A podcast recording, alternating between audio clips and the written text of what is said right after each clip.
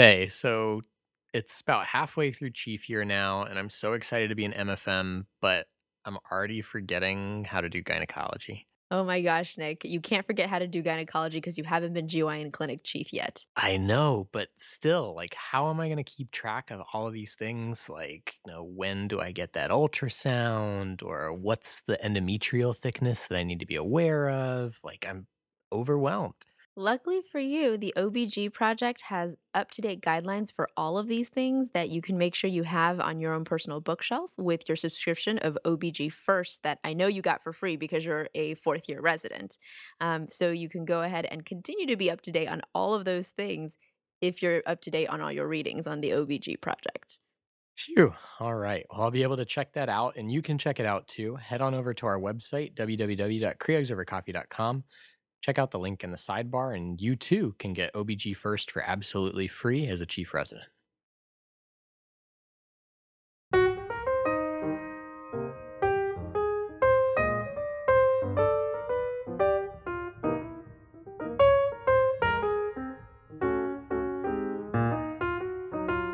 All right, guys, welcome back. This is Faye, This is Nick. and this is Creogs over coffee.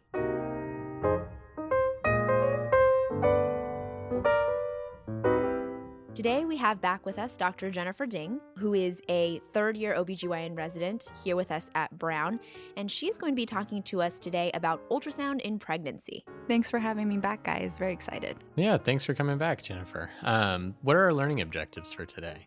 So, our learning objectives today, we're going to be starting by talking about different types of ultrasounds and their accepted nomenclature. And then we're going to be spending most of our time talking about common indications for OB ultrasounds by trimester.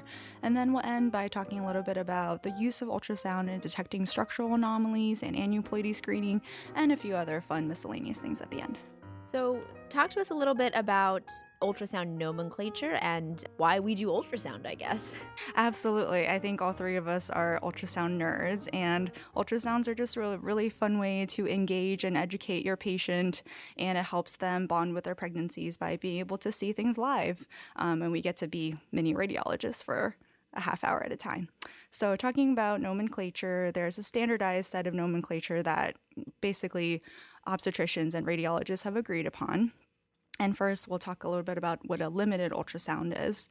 So, these are really quick ultrasounds that have a specific purpose. Sometimes it's to check for presentation in labor or viability in the first trimester, um, placental location, and the second trimester. If someone comes in with some vaginal bleeding, you can use a limited ultrasound to assess for amniotic fluid volume as well as cervical length. Next is a standard ultrasound, or what we can think of as a level one ultrasound. And so, in a standard ultrasound, you'd want to document the fetal presentation and number, as well as the amniotic fluid volume. For amniotic fluid volume, there's two different ways to measure.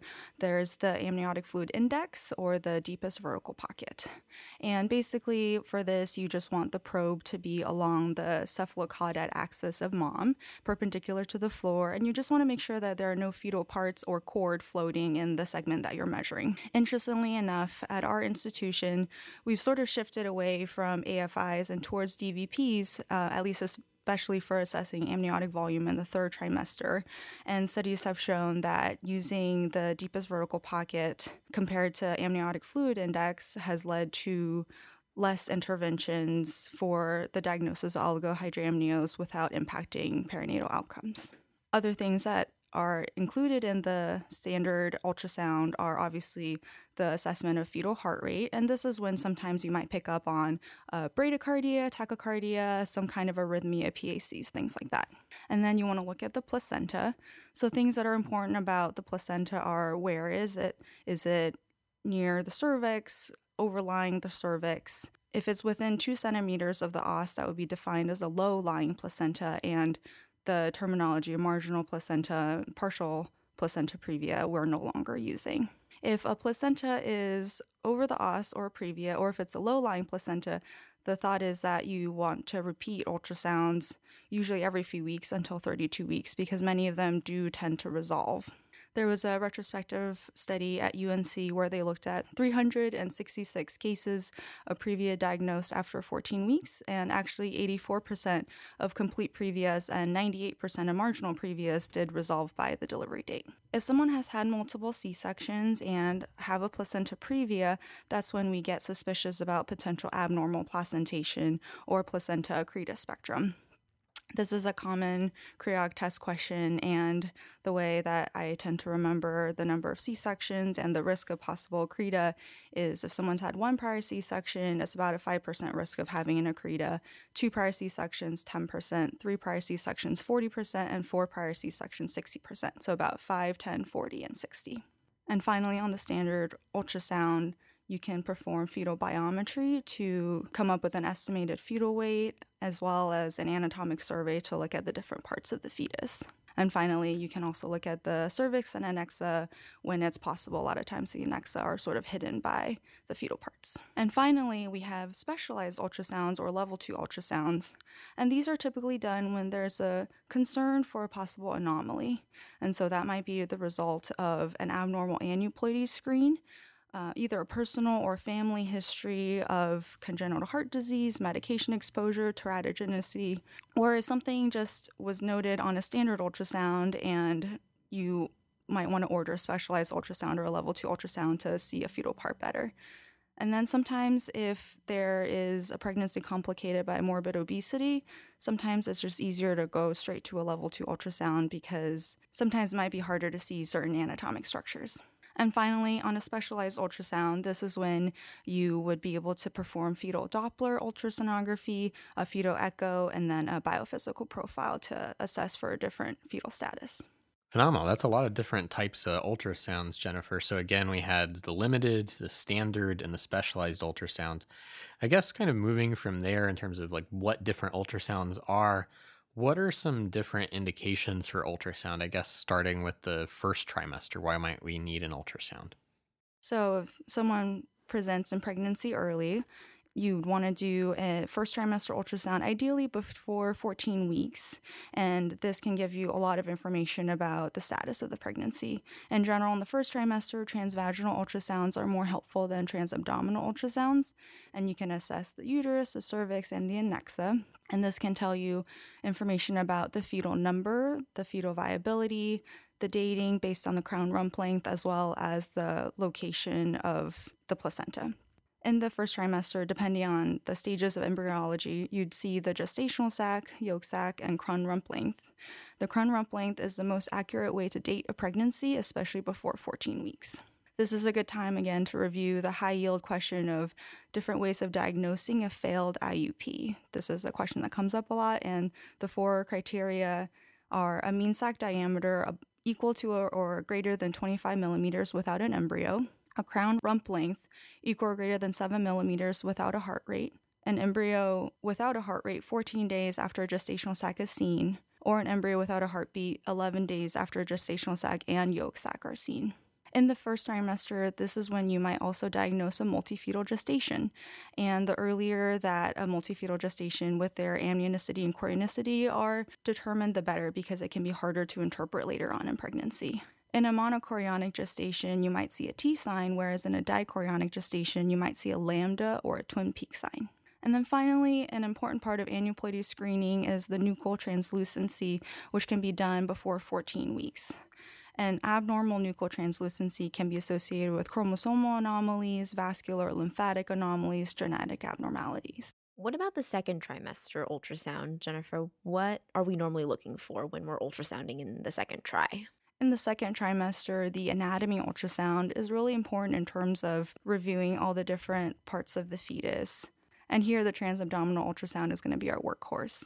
Typically, this is done between 18 to 22 weeks, and sooner if a patient might have more difficult maternal characteristics for visualization, such as obesity. If this is a patient's first ultrasound in their pregnancy, it might be helpful to do biometry instead of crown rump length for dating purposes. This is a great time to look at the cervix, placenta, and fetal anatomy. In terms of fetal anatomy, in broad strokes, you'd want to look at the head, face, and neck, and there are several more specific structures we'll list on the website. The chest, where you would want to take a good look at the fetal heart, including a four chamber view and both the right and left ventricular outflow. In the abdomen, you'd want to look at things like the stomach, kidneys, bladder, and the GU system in particular. All parts of the fetal spine, the fetal extremities, as well as the fetal sex, which is helpful in terms of multiple gestations if this anatomy ultrasound is limited based on fetal position or maternal characteristics, sometimes a short interval follow up ultrasound can therefore complete your anatomy ultrasound. And I guess, Jennifer, that brings us now to third trimester of when we might be considering when or if to do ultrasound. The third trimester ultrasound is typically a growth ultrasound that's ordered for different indications, most commonly being multiple gestation, fetal growth restriction, the pregnancy induced hypertension spectrum, gestational diabetes.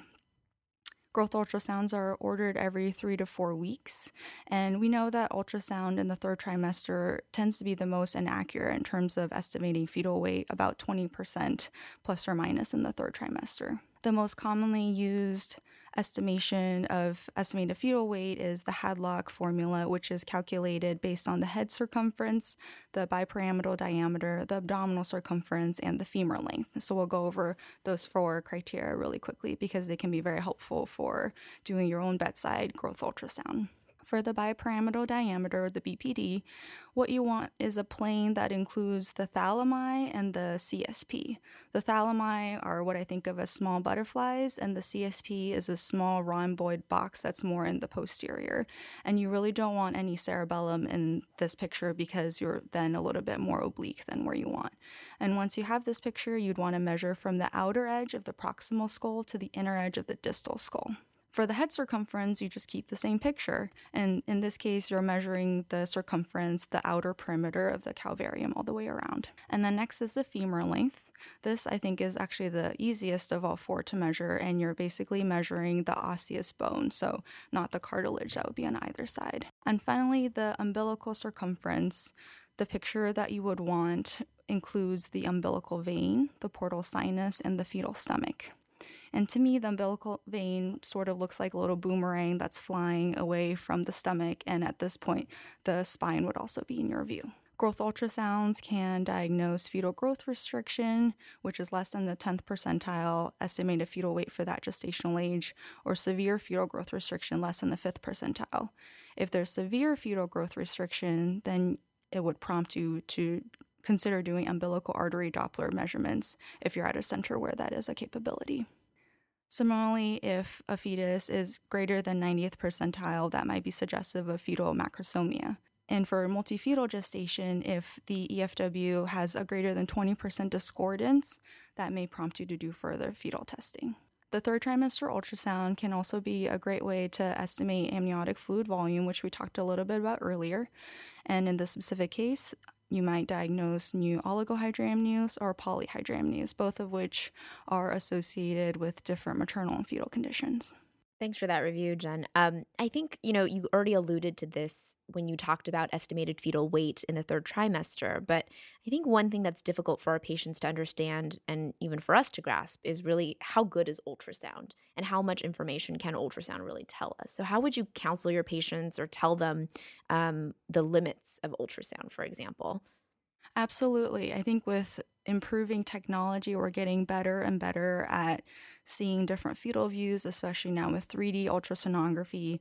But something that we've learned from our attendings is it's really great to couch sharing the results of an ultrasound with a patient because even with a completely normal ultrasound, that might be helpful and reassuring, but it can never 100% exclude fetal anomalies.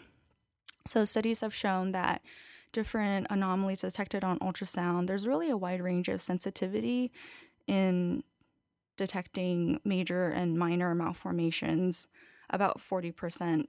Studies have actually shown that there's a really wide range of sensitivities in terms of detecting major and minor anomalies, usually about 40% sensitivity. And this is because certain systems are easier to detect anomalies than others. For example, the central nervous system and the urinary tract, it's easier to see things like hydrocephaly than sometimes in the heart and the great vessels, different views can be quite tricky to detect.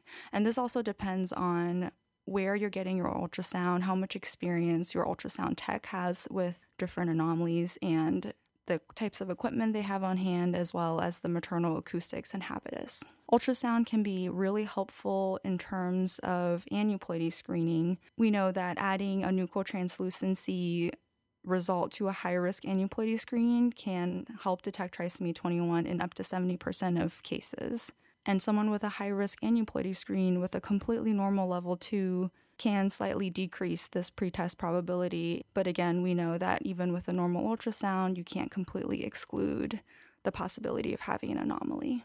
Jennifer, we often hear about soft markers for aneuploidy. Speaking of this, can you tell us about some of those or things that we might see that we don't really know about risk one way or another, or maybe just limited information about those risks? Absolutely. So, different things like a choroid plexus cyst or an echogenic intracardiac focus, CPCs or EIFs, we know that when they're seen in isolated circumstances with a low risk aneuploidy screening, that these soft markers really aren't associated with having any anomalies down the line. However, if someone were to have a constellation of abnormal findings like a thickened nuchal fold, hypoplastic nasal bone, cardiac defects, that would really prompt you to discuss obtaining aneuploidy screening with your patients if they've not done so already, because that may influence their decision to have diagnostic testing and other considerations.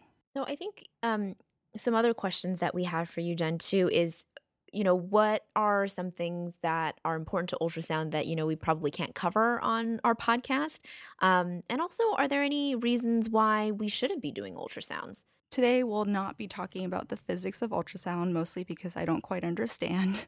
but in general, when we use our abdominal probe, it's a lower frequency probe that has better penetration, but lower resolution than different probes like the cardiac probe. And this is helpful because it's a probe that could work on any number of patients, especially patients with bigger habitus, where it would be more helpful in terms of seeing the fetal anatomy despite the maternal acoustic limitations. And then finally, when should you not ultrasound? We all love to ultrasound. It's a really helpful skill to have, but I think for patients who might obtain cosmetic ultrasounds for keepsake purposes at different non medical centers. The two major concerns are one, there's a radiologic principle of ALARA, which stands for as low as reasonably achievable, because even though ultrasounds are very safe, we don't know if there's a level above which there might be detrimental effects to the fetus. So, to not recommend cosmetic or keepsake ultrasounds to your patients. And then, separately, if at one of these centers a patient were to have a new anomaly diagnosed, it would be really hard to counsel the patient on what the significance of this finding. Jennifer, thanks for joining us today. Um, Faye, let's try and summarize really quickly. Yeah, absolutely. So, we talked about a few things with regards to obstetric ultrasound today. First, we talked about the different types of ultrasound and the nomenclature that has been endorsed by various governing bodies. So, these include the limited ultrasounds, which are used for a specific purpose, or for example, assessing presentation when someone comes in labor. There's the standard ultrasound, uh, which is our level one ultrasound that looks at things like fetal presentation and number, amniotic fluid volume, fetal heart rate, placental location as well as fetal biometry or anatomic survey, and also a survey of the cervix and adnexa when possible. And finally, there's the specialized or level two ultrasounds, which um, are more detailed and where these ultrasounds are used to look for specific anomalies or concern for anomalies, um, and also other specific ultrasounds looking at things like fetal Dopplers, BPPs, or fetal echoes. Jennifer then talked with us about the indications for ultrasound by trimester. So, starting with the first trimester, again, prior to 14 weeks gestation, transvaginal ultrasound tends to be more helpful. You can evaluate the uterus, cervix, and adnexa and obtain viability, dating information, and fetal location and choriamnionicity as well. Generally, we use the crown rump length to date a pregnancy in this period as it's most accurate. You can also diagnose a failed IUP this way, and we'll have the criteria on our website, but just quickly a mean sac diameter greater than or equal to 25 millimeters without an embryo, a crown rump length greater than or equal to 7 millimeters without a fetal heart rate, no embryo with a fetal heart rate present 14 days after visualizing a gestational sac, or no embryo with a fetal heart rate 11 days after visualizing a gestational sac that has a yolk sac as well. May need follow up ultrasounds beyond this to determine viability. You can also use a first trimester ultrasound for aneuploidy screening using the nuchal translucency technique. In terms of second trimester ultrasounds, these are usually transabdominal ultrasounds, um, and we usually use them to do anatomy scans or also to look at the placenta to evaluate whether or not you have a placenta previa or a low lying placenta. So, just to review certain things about the fetal anatomy scan, you should be looking specifically at the head, face, and neck the chest, specifically at the heart, the abdomen, the spine, extremities, and also looking at the fetal sex when appropriate. Second trimester ultrasound can also be used to look at multiple gestation to document chorionicity, amnionicity, as well as comparing fetal size or percent discordance. Finally, in talking about the third trimester, most commonly these are growth ultrasounds that can be used for a variety of indications. Growth ultrasounds generally are performed about every three to four weeks, and we know that these ultrasounds are probably the least accurate in determining size, about 20% difference.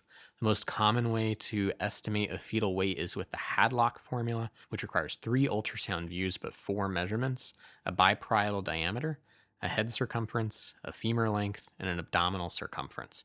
And we'll post pictures of ideal images on the website for you to view so that way you can kind of get that technique down. Again, you can diagnose growth restriction, which would then prompt you to do specialized ultrasound in the third trimester, um, like a BPP or fetal uh, umbilical artery Dopplers.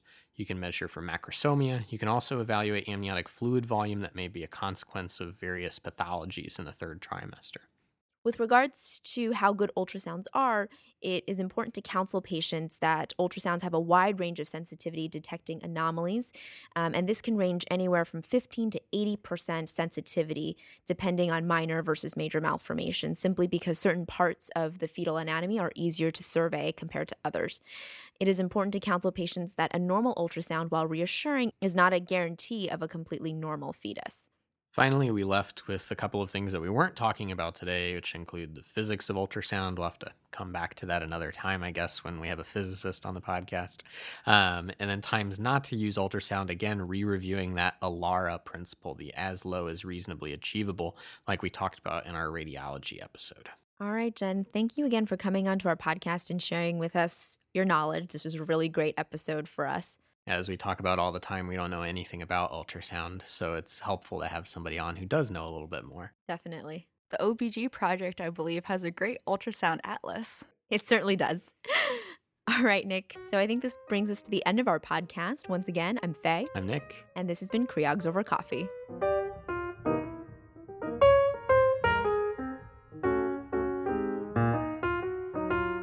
So, guys, if you like today's episode, head on over to iTunes, Spotify, Google Play, whatever your podcatcher is. Give us a five star rating and review.